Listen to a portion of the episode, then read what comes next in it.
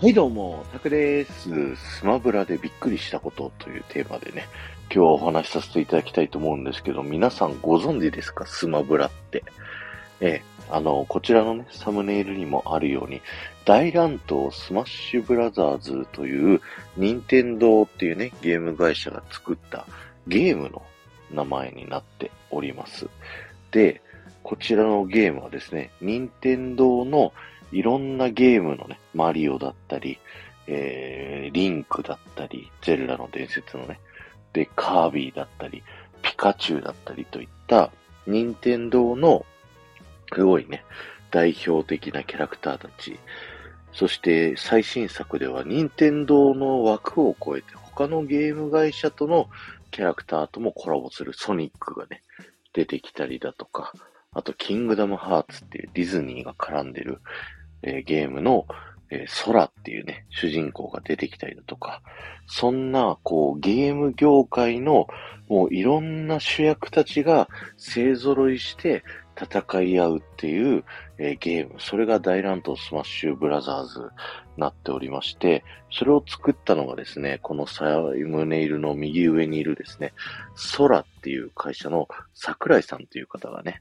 えー、作られました。いや、この方がね、あの、実は YouTube チャンネルを持っておりましたりですね。で、あのー、その YouTube チャンネルを僕はね、結構見てるんですよ。まあ、ゲーム制作者さんのね、話聞くのって結構面白いなっていうふうに思っててですね、いろんな、あのー、話をしてくれるんですけど、そんな中で昨日ね、えー、新たに初代星のカービィ開発秘話というね、えー、動画がアップされましてですね、まあ、カービィも僕は子供の頃からすっごいやってたゲームだったので、ぜひ見てみようと思って、えー、見てみたんですよ。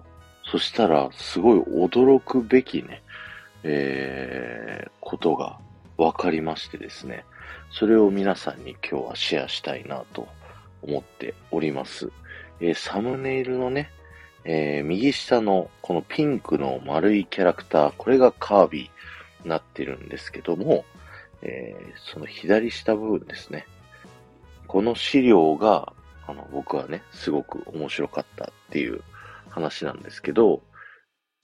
この資料はですね、あの、初代星のカービィの設定資料になっているんですけども、この設定資料だとですね、星のカービィ、この主人公カービィがダメージを受けた時に、えー、ちょっとね、普段はあの画面、ゲーム画面の真ん中にカービィがいるんですけど、ダメージを受けたらちょっとね、外側に弾かれると。で、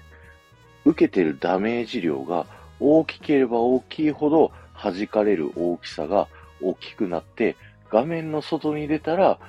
あの、一気失うっていうね。あの、そういった設定の資料になっておりまして、これがね、あのカービィの初期の、あの桜井さんが考えた体力制のね、こうゲームのルールなってるんですけど、これを聞いてピンときた方いらっしゃるんじゃないでしょうか。そう、このダメージ量が大きくなるにつれて、吹っ飛ばされる率が大きくなって、画面外に吹っ飛ばされたら死んじゃうっていう、このルール、大乱闘スマッシュブラザーズのルールなんですよ。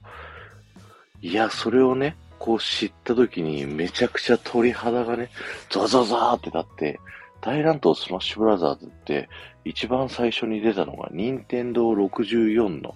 えー、時代。で、この初代星のカービィが出たのはゲームボーイの時代っていうので、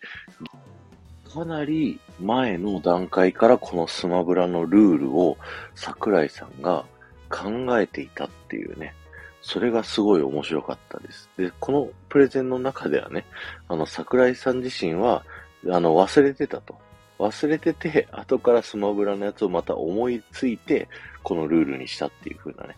話になってるんですけど、その当時、桜井さんの年齢19歳で星のカービィを作っていて、その制度を考えてたっていうこと自体が、いやー、なんかすごいなーっていう風にね、